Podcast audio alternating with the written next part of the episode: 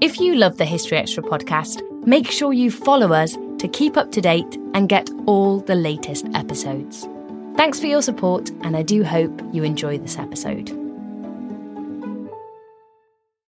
This episode is brought to you by Indeed. We're driven by the search for better, but when it comes to hiring, the best way to search for a candidate isn't to search at all. Don't search, match with Indeed. Use Indeed for scheduling, screening, and messaging so you can connect with candidates faster.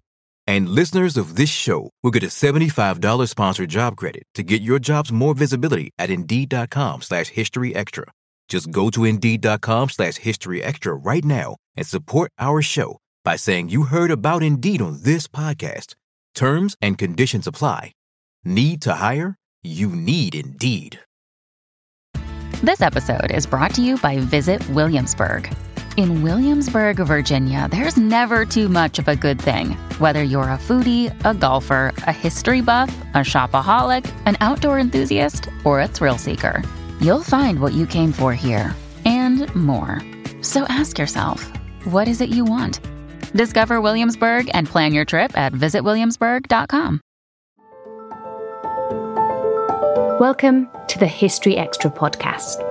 Fascinating historical conversations from BBC History Magazine and BBC History Revealed.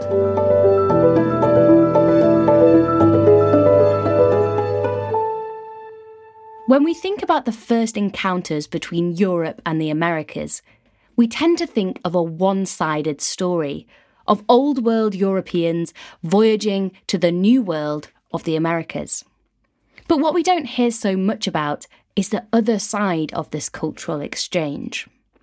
In her book On Savage Shores, Caroline Dodds Pennock explores the stories of the indigenous Americans who travelled to Europe following Columbus's 1492 journey. I spoke to her to hear more about their experiences. I wonder if we could start with the title of your book, On Savage Shores. What can you tell us about the meaning behind that title? The title was really deliberately designed to try and invert stereotypes. So, far too often, people use the word savage, which is a racial slur, to apply to Indigenous peoples. And that has been the historical image of them. But in my book, I look at the way that Indigenous peoples see Europe and see Europeans. And for them, this place is a savage place. It's an awful place. Savage, of course, is a word that historically has been used in all kinds of ways. But I really wanted to deliberately invert the stereotype because it's just so often been used to diminish and belittle indigenous peoples where the perspective of the indigenous travelers that i'm looking at on europe is that europe itself is a much more savage place than the americas they come from you make the point in the book that we often think about this moment of cultural encounter between um, Europeans and Indigenous Americans as a one way street.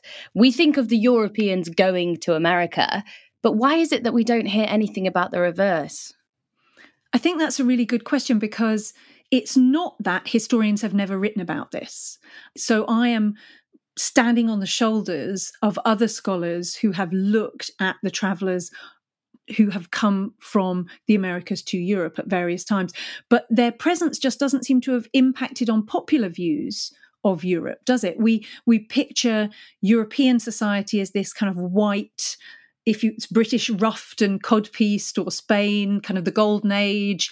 And some work started being done recently by people like Olivette Otele and um, uh, David Olusoga and others to change the way that people see Europe in terms of recognizing the presence of peoples of African and African descent.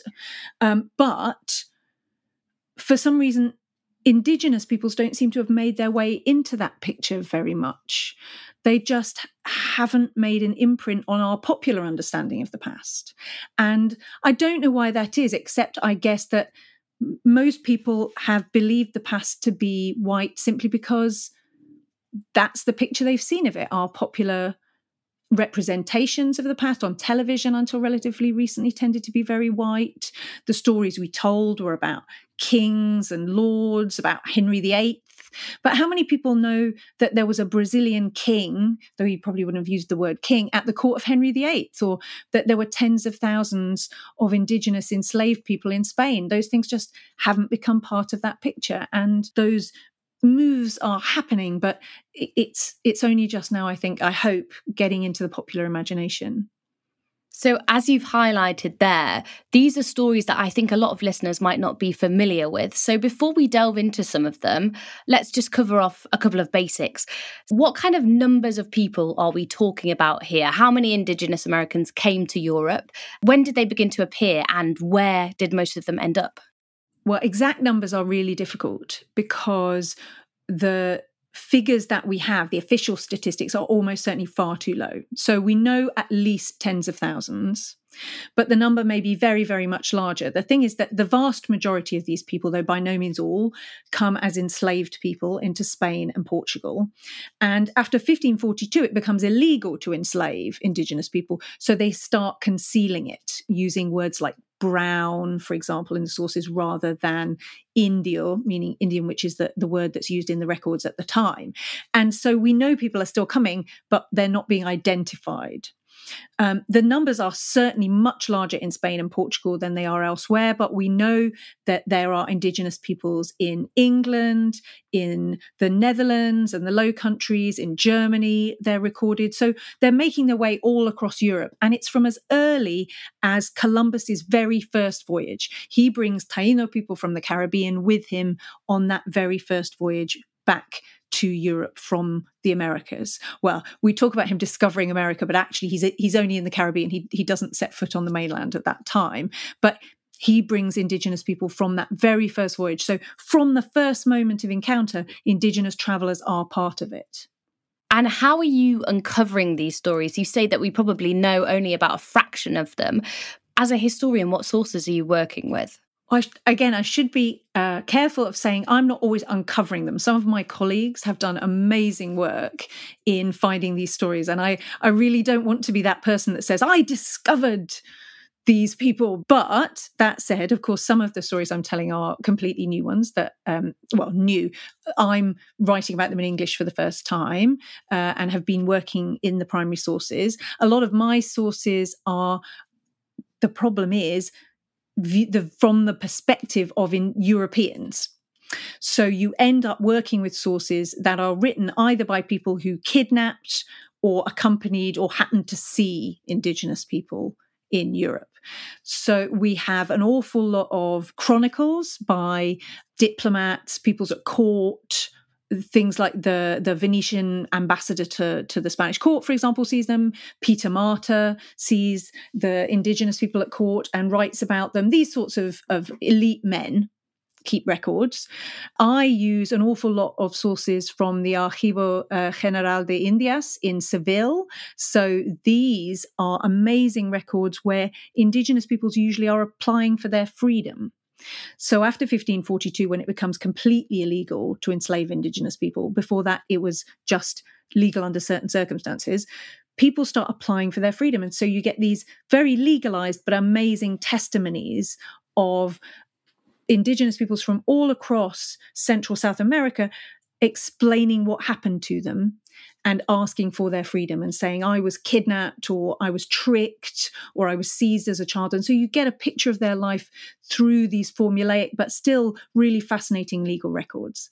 And then just occasionally you can hear the voices of indigenous people themselves. So there are the Cantares Mexicanos, the song among the songs of the Mexicans, as they're called, these Nahuatl sources where indigenous people are singing about their histories. It's the way they would have recorded things in, in a popular oral tradition. We get some stories of their travel there too. And occasionally recorded voices of indigenous people. So Michel de Montaigne famously claimed to have met some cannibals, as he called them, in Rouen, and he wrote about the conversation he had with them. And I do also sometimes use the perspectives of native peoples who travel to Europe later um, to complement that when we start to get uh, records written by native travelers in, in the later period. I try and use them to complement the earlier period when we have very, very little in terms of people's own voices. So, obviously, you're drawing on a hugely diverse range of different people here. Um, but is there anything that you would draw out, any threads you would draw out from these sources about what we can say about what Indigenous Americans made of European societies? We always have to speculate uh, a little bit, a little bit of informed speculation. But there are some common threads that come out in what we have. Uh, and though I should say that, of course, we're dealing with a hugely diverse range of indigenous peoples, everyone from the Inuit down to people like the Tupi in Brazil. Uh, but w- as far as we can tell, the key themes, uh, as I mentioned earlier, is that uh, they're horrified by inequalities in European society. That is the big theme that comes out over and over is they don't understand how there can be some people with vast extreme wealth and other people in abject poverty right beside them. That's not to say that indigenous civilizations are some kind of utopia in which everybody has exactly the same thing. But the idea of vast wealth alongside grinding poverty simply does not sit well in cultures that tend to have a more de- redistributive, more communalistic attitude. They also tend to be a bit surprised by people in charge who aren't very effective or aren't very adult. So the, the, the, idea of boy kings is completely nonsensical. Why wouldn't you have a strong man or woman in charge? My suspicion is that they saw gender roles rather uh, as rather peculiar because women in in many uh, Native American cultures are incredibly effective and important and hold influence. So, with the exception of Elizabeth I, they wouldn't have seen very much in the way of influential women that when they went to court, and so I think that probably sits rather unusually. Um, the other thing we get a little hint at is that beating your children wasn't considered was something they were surprised by that they uh, didn't understand violence against people you were supposed to be responsible for and, and caring for. They had a, a, rather different attitude to childhood. Um, but it is quite, it is that theme of inequality that comes out repeatedly in the sources that we do have. Though the Cantares see this in a totally different way, and it's more of a a symbolic view of Europe that comes through in the Cantares is in the Cantares Mexicanos, where you hear what seem to be the perspectives of people who've traveled to the papal court and to the Spanish court. And you get this symbolic fusing of the ideas of papal power and royal power and divine power. And they clearly were very impressed by the basilica. They talk about this kind of glowing interior, and it's all tangled up with indigenous ideas about what would have happened in the ocean because now, I'm saying indigenous. What I mean is Mexica. I'm talking about the Mexica or Aztec people. This is where the Cantares come from. The Mexica people made this wonderful record, this beautiful poem. And before the arrival of the Spanish, they viewed the world as being the earth surrounded by the ocean. And the ocean was a sort of globe that reached up to the heavens. And water is really important in their philosophy. And then after the Spanish arrive, the ocean clearly becomes a place of activity, somewhere you can go and cross. But still, in this poem, on the other side of the ocean is the suckling tree, as which is where Aztec babies come from. If you can literally picture a tree with little babies hanging like fruit sucking off it, it's it's very um, kind of adorable image, and they see that in the poem as being on the other side of the ocean, as well as the Pope and God and the Emperor somehow all fused together. And it's this amazing entanglement of different worldviews. Now, that doesn't mean literally people thought all those things were happening on the other side of the ocean, but they certainly were merging these different ways of thinking and they were developing and this is quite quite early on um, and we do know that by that time uh, quite a lot of mexican travelers had been to europe a word i use because we don't always know exactly where in mexico they're from and so the word Don Martin is mentioned in the poem.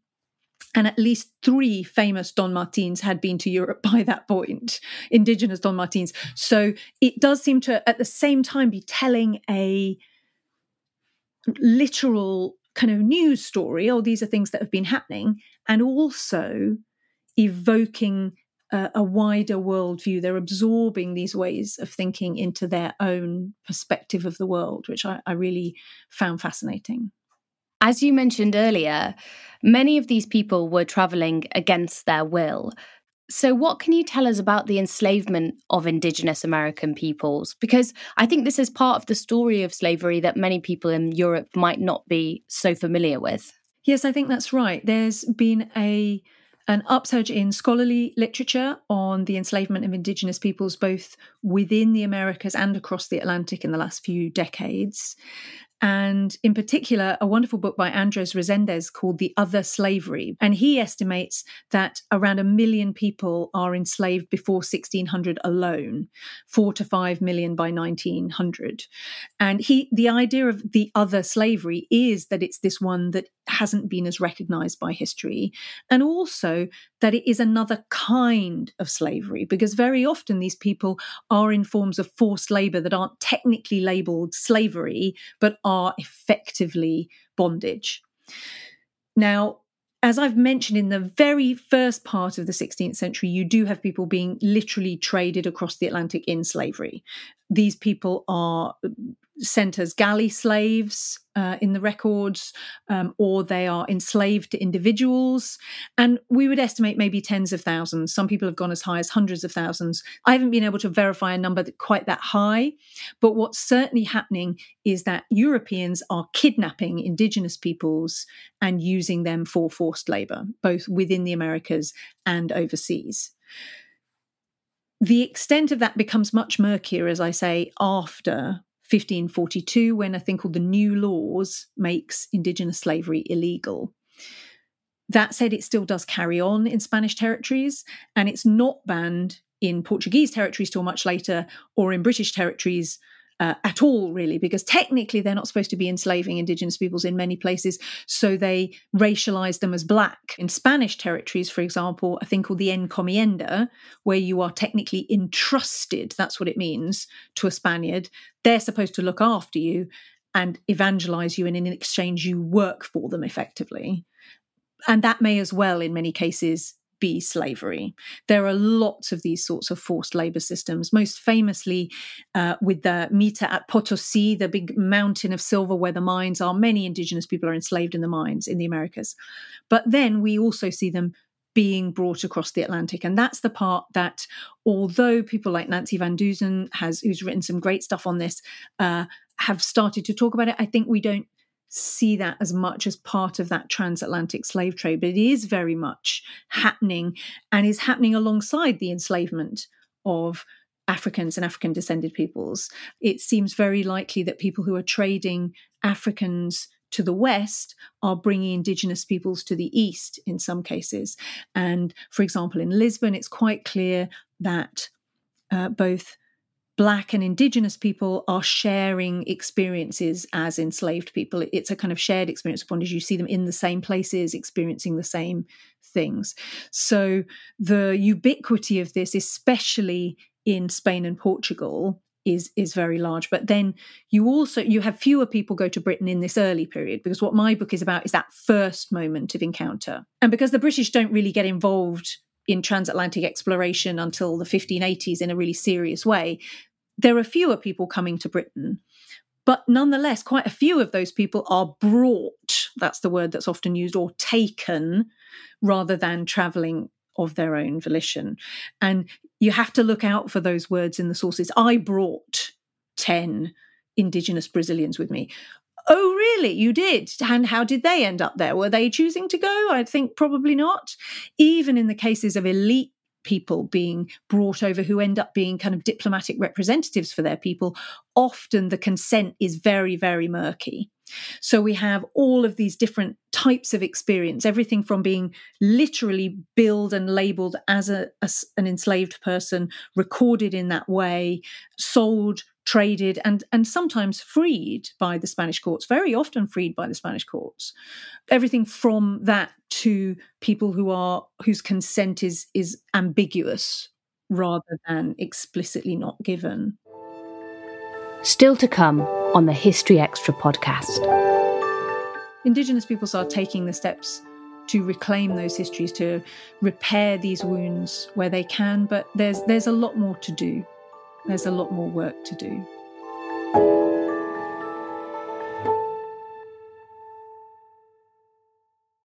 This episode is brought to you by Indeed. We're driven by the search for better, but when it comes to hiring, the best way to search for a candidate isn't to search at all. Don't search, match with Indeed. Use Indeed for scheduling, screening, and messaging so you can connect with candidates faster. And listeners of this show will get a $75 sponsored job credit to get your jobs more visibility at Indeed.com slash History Extra. Just go to Indeed.com slash History Extra right now and support our show by saying you heard about Indeed on this podcast. Terms and conditions apply. Need to hire? You need Indeed.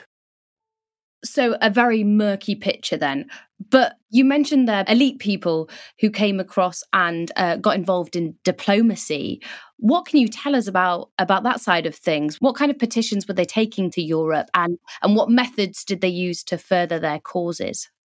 This is one of those places where it's important, I think, to distinguish with where we're talking about. So, in Britain, in this period, or England really, we see a number of high status indigenous peoples coming over to uh, either assist the British in their explorations in some cases, or apparently to meet with the king. So, in the case of the Brazilian king who met Henry VIII, he supposedly comes over and is uh, on a diplomatic mission.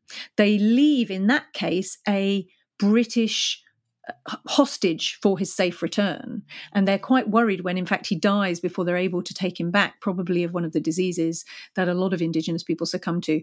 Um, and but the, his people um, understand they they allow the hostage to be freed, but they're quite worried that the hostage might die. So that in that case, it does seem like it's a consensual uh, voyage because of the the leaving of the hostage and so on.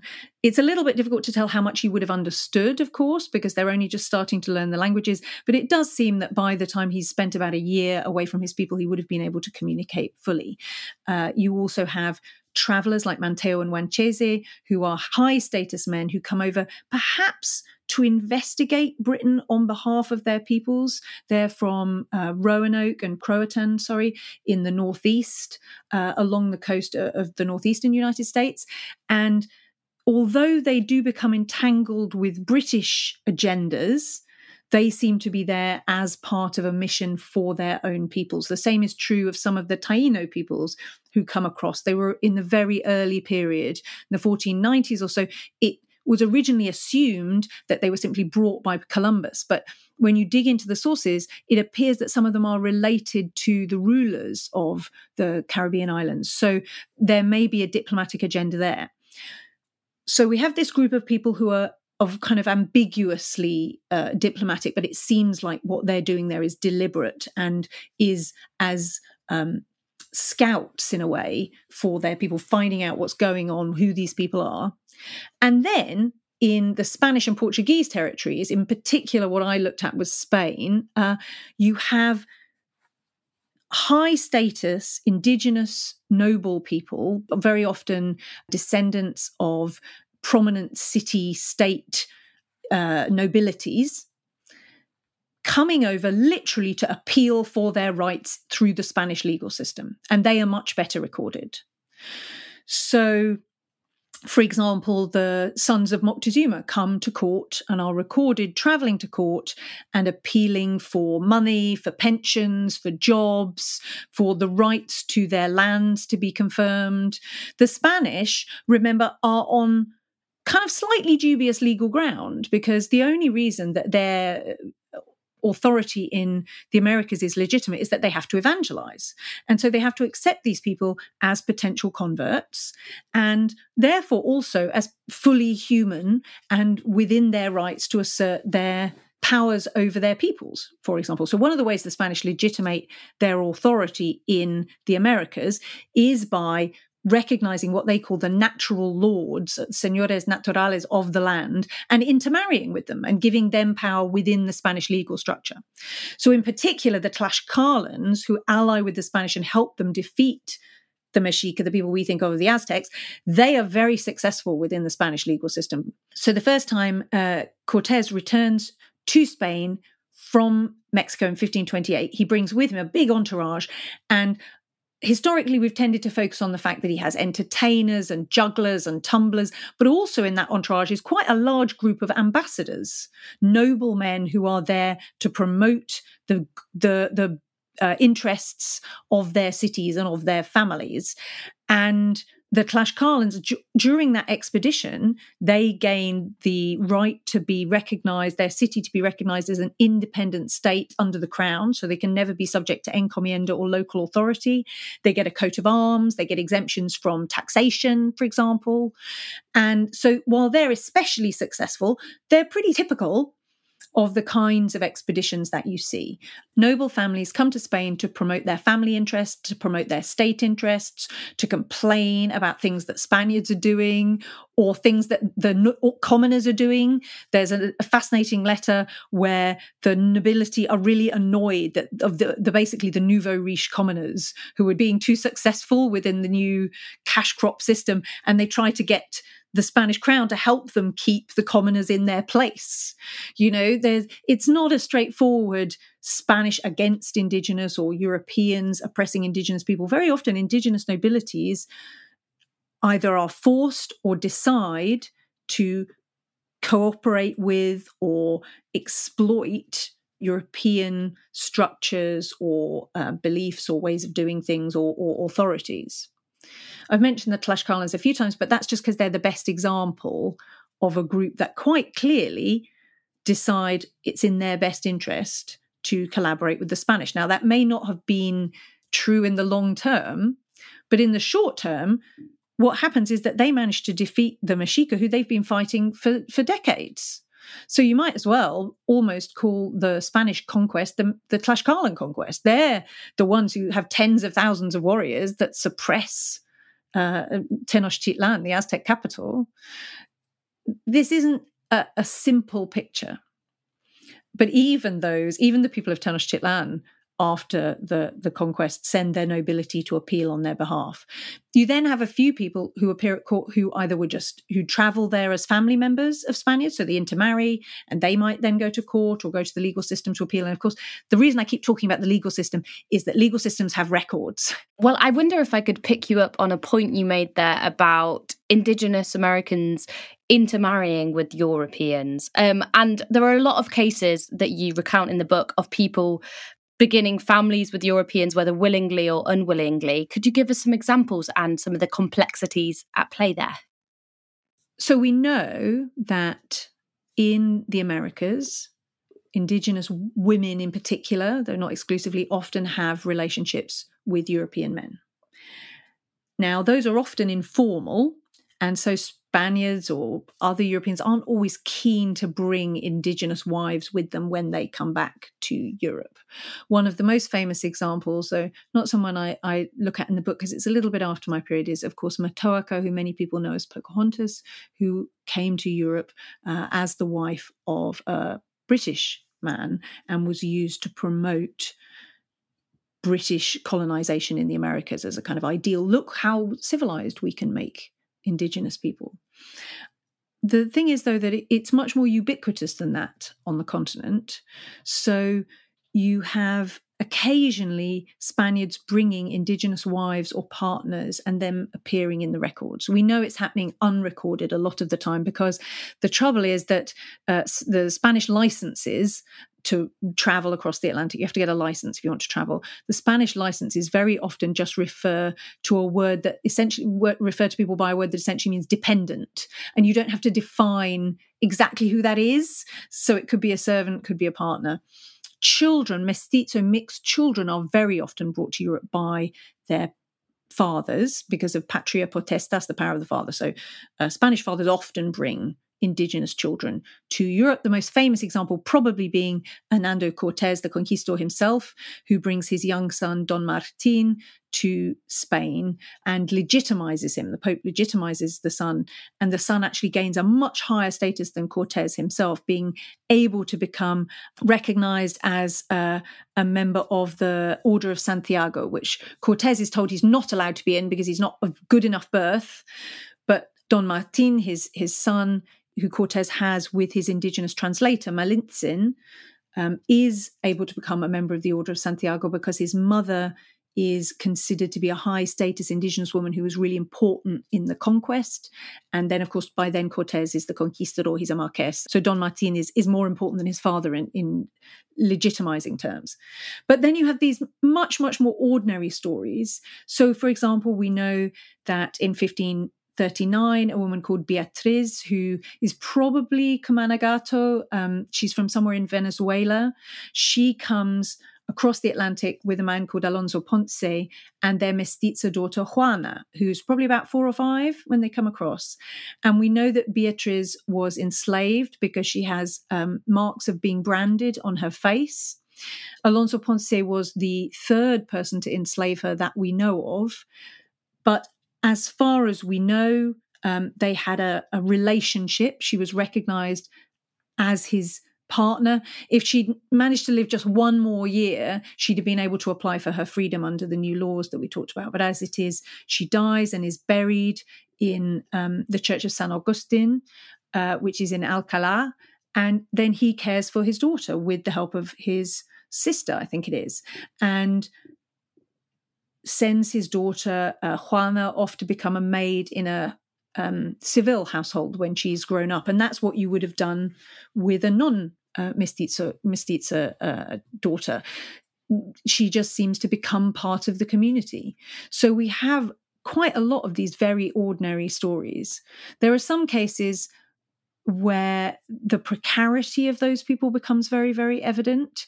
So, for instance, a woman who is brought across by a man who she clearly recognizes as her legitimate partner, but then he, for some reason, decides to marry and then dies, and the new wife tries to assert that she's enslaved and they have to fight her in the courts. Your book is chock a block with these kind of stories, but of all of them, I was wondering whether there were any that really stuck with you? Yes, I, I think the the story that most sticks with me is the story is actually a story that came from outside of my specialism originally. I started as a historian of the Mexica Aztec people and when I came to study this, one famous example of the travelers is of a group of three Inuit people who are brought to to, to England by uh, Frobisher's expedition. A quite well known English explorer called Martin Frobisher has been exploring in what is northeastern Canada. And in 1576, he brings an Inuk man to England and he becomes something of a minor celebrity and uh, a bit of a, a sensation in London. But then the following year, Frobisher goes back and he brings three indigenous Inuit people with him back to London uh, a man, a woman, and uh, a baby or a, a, toddler. Now, the Europeans think that the, they look like a family, but actually, it seems that they the mother and child and the father don't know each other and they take great care to be very modest in front of each other on the ship for example so they look after each other but they quite clearly are not a couple they arrive in bristol in October 1577 and they become a real spectacle. It's quite uh, f- funny in some ways. The local records talk about the arrival of this Inuk man who is then asked to harpoon ducks on the Avon River in order to show how he would have harpooned seals. And that's a really, really funny image. But it's also an incredibly tragic story. We have this this slightly hilarious vignette, but this, these three people who by this point have become known as Calico and Arnak and Nutak. Now, we don't know what Calico means, but uh, Arnak and Nutak just means woman and child. And um, it seems like they've learned a little bit of English by the time they land in Bristol, but they, they don't know very much. And again, they become local celebrities, artists flock to, to paint them. And it's from this that we actually know what they look like because John White, he drew these three um, Inuit people. And this is where it just is so striking and moving. He depicts Nutak peeking out of his mother's hood. So you can see these pictures online if you, if you look them up. Unfortunately, Calico, the man, becomes ill quite quickly. It seems he'd been injured when he was captured. And less than a month after he arrives in Bristol, he dies despite having medical treatment. And the doctor, Dodding, we have his autopsy report. And it seems like he makes Arnak, the woman, watch the autopsy and the burial to show her that he's not a cannibal, which seems absolutely horrific frankly.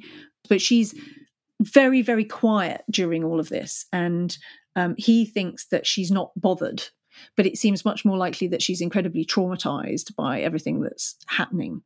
She herself then gets very ill quite quickly probably with measles. Uh, indigenous peoples have no natural resistance to European diseases, so very frequently die of disease. And she dies a few days after Calico and is buried alongside him at St. Stephen's, which is, is still there uh, near the river. And interestingly, as a side note, St. Stephen's is just a few meters behind our office where I'm recording right now. Wow, yeah, it's right by there. And so I went to see when I was in Bristol, I went to see if there was any record, the Indigenous people, and there's nothing visible. Um, but the parish register of burials records um, Calico and Arnak's burials. Um, he, they, it calls them a heathen man and a heathen woman. Now, the baby, Nutak, is then taken to London. Um, he's maybe 14 or 15 months old. I'm saying a baby, but and I'm saying him because we're not certain of the gender, but one source says that it's a boy, but we're not 100% that that's actually true. Um, he must have been terrified. Um, his mother has died.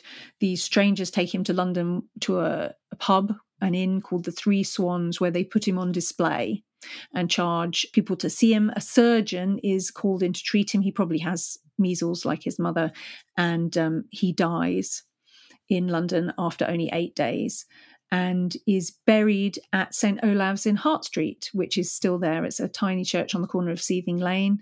The other person who's really famous who's buried in the graveyard is Samuel Pepys. And we spend all our time, there's no detail of Samuel Pepys' life that goes unrecorded. and he's laid to rest in the same place as this tiny baby about whom we know almost nothing and whose voice we can barely hear. It's such a a striking juxtaposition for me, as is the image of this baby peeking out from behind his mother.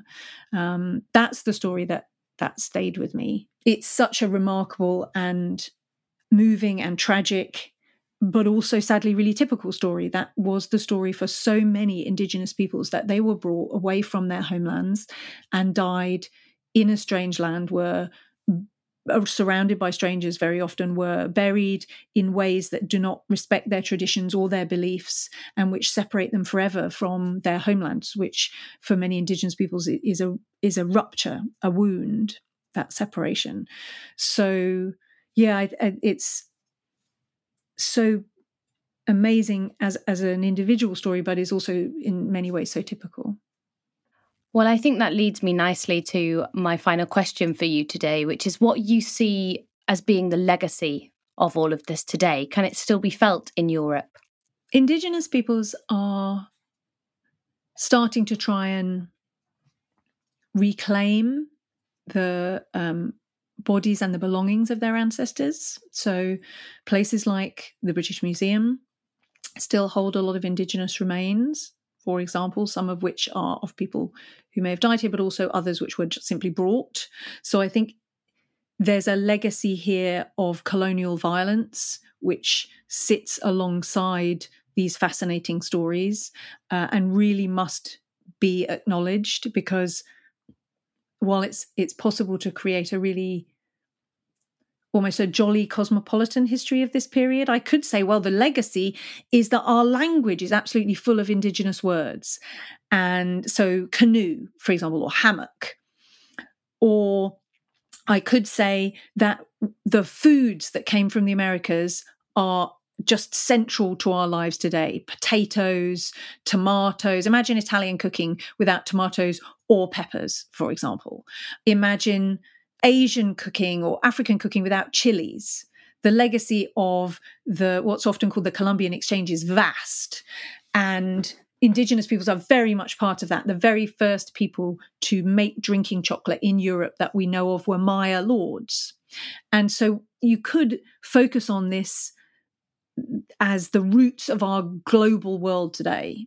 And, and it is but it is also something that reflects a colonial violence that has an enduring legacy. So I, think it's, it's important to recognize the depth of that legacy and the ways in which Indigenous peoples are seeking to overcome it and to reclaim their heritage and their belongings. Indigenous peoples are taking the steps to reclaim those histories, to repair these wounds where they can, but there's there's a lot more to do. There's a lot more work to do. That was Caroline Dodds Pennock. Her book, On Savage Shores, is out now, published by Orion. And you can find a version of this interview in the February issue of BBC History magazine. And if you're interested in learning more about the artistic legacy of early cultural encounters like the ones that we discussed today, then why not check out the BBC's Civilizations series and the episode First Contact? If you're in the UK, you can find that on BBC iPlayer now. Thanks for listening to the History Extra podcast. This podcast was produced by Brittany Colley.